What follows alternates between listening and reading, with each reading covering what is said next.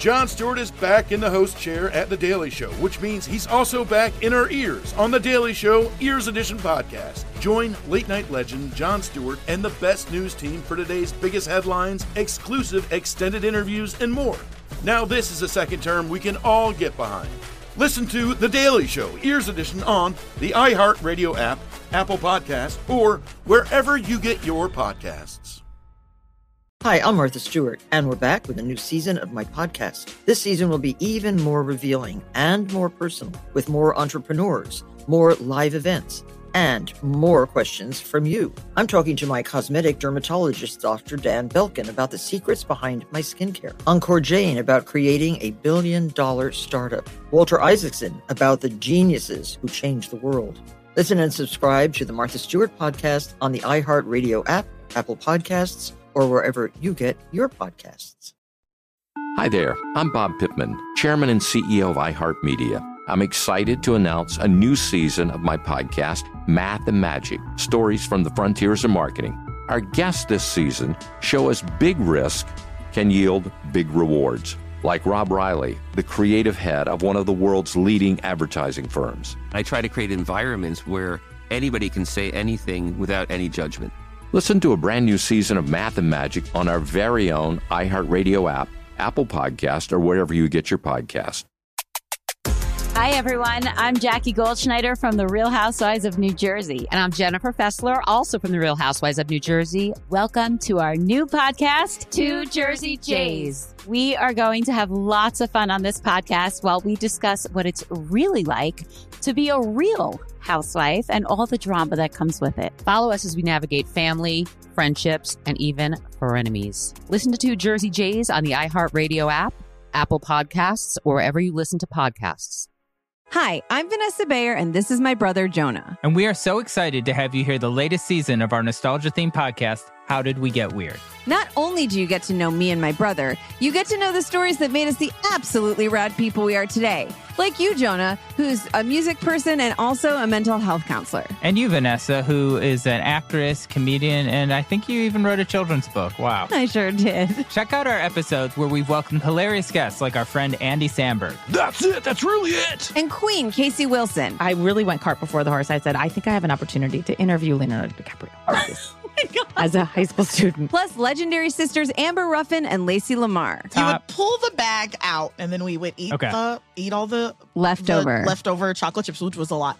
Then you'd roll the Oh, barrel that's up so to fun. up the hill, and then one of us would get inside the barrel, and they'd push you down. And we've also had on amazing guests like Mike the Miz, Jason Isbell, Carrie Brownstein and Corin Tucker of Sleater-Kinney, and many more. And you do not want to miss out on our funny segments like Change.dork Change.dork. and Congratulations, you played yourself. Congratulations, you played yourself. Listen to our podcast, How Did We Get Weird, on the iHeartRadio app, Apple Podcasts, or wherever you get your podcasts.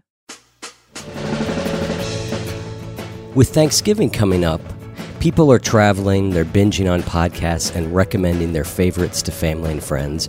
I figured I would recommend some of my favorites with Anne from What Should I Read Next, which is a great podcast that answers the question that at least I'm always thinking about, which is what should I read next? And so to start off, I wanted to talk with you, Anne, about your episode where you read the first chapter of your latest book about personality. And one of the things that I found most fascinating in that book was you talked about how we've all taken personality tests, we've all looked at this, but that we're not very good at looking at what we find and integrating it into our lives that we can actually do that in some ways that are not the best and i just i found that a really interesting take on the whole personality thing and one that i hadn't heard before Well, thank you. I appreciate that.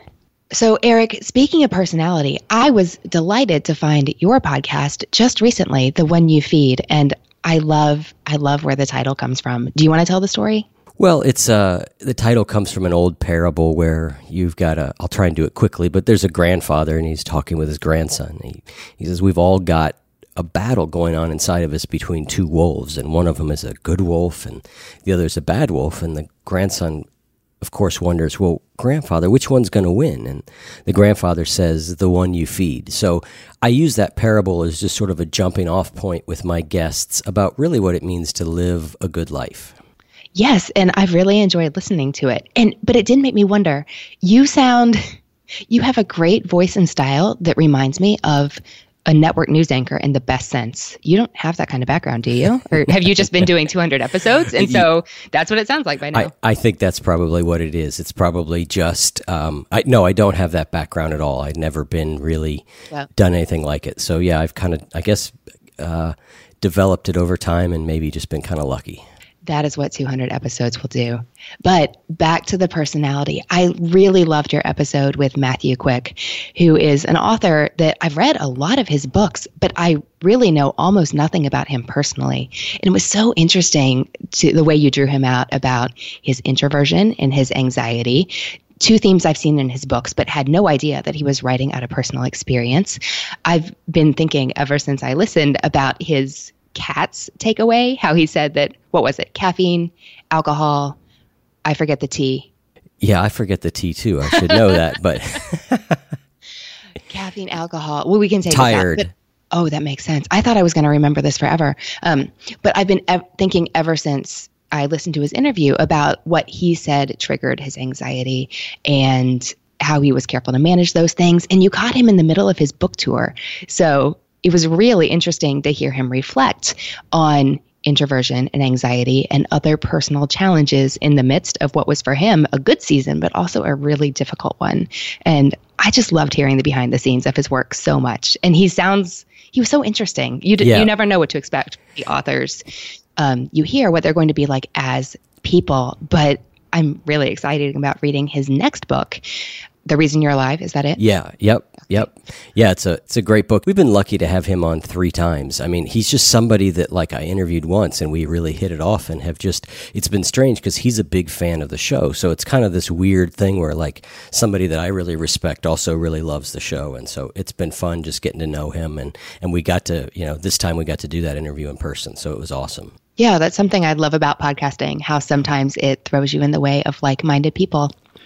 Absolutely. Well, Anne and I both have our favorite podcast episodes listed out at wondery.com slash thanksgiving and all the wondery hosts have made a list of their favorite episodes. You can also find a video of how to listen to a podcast if for some reason you don't know how to do that. You can give it to those family members who are first time podcast listeners. Again that's wondery.com slash thanksgiving to get lots and lots of great podcast episodes and thanks so much for coming on it was a pleasure to uh, get to talk with you and I love a podcast about books, so I'm sure we'll be talking more. Well, it was my pleasure. Thanks for joining me, Eric.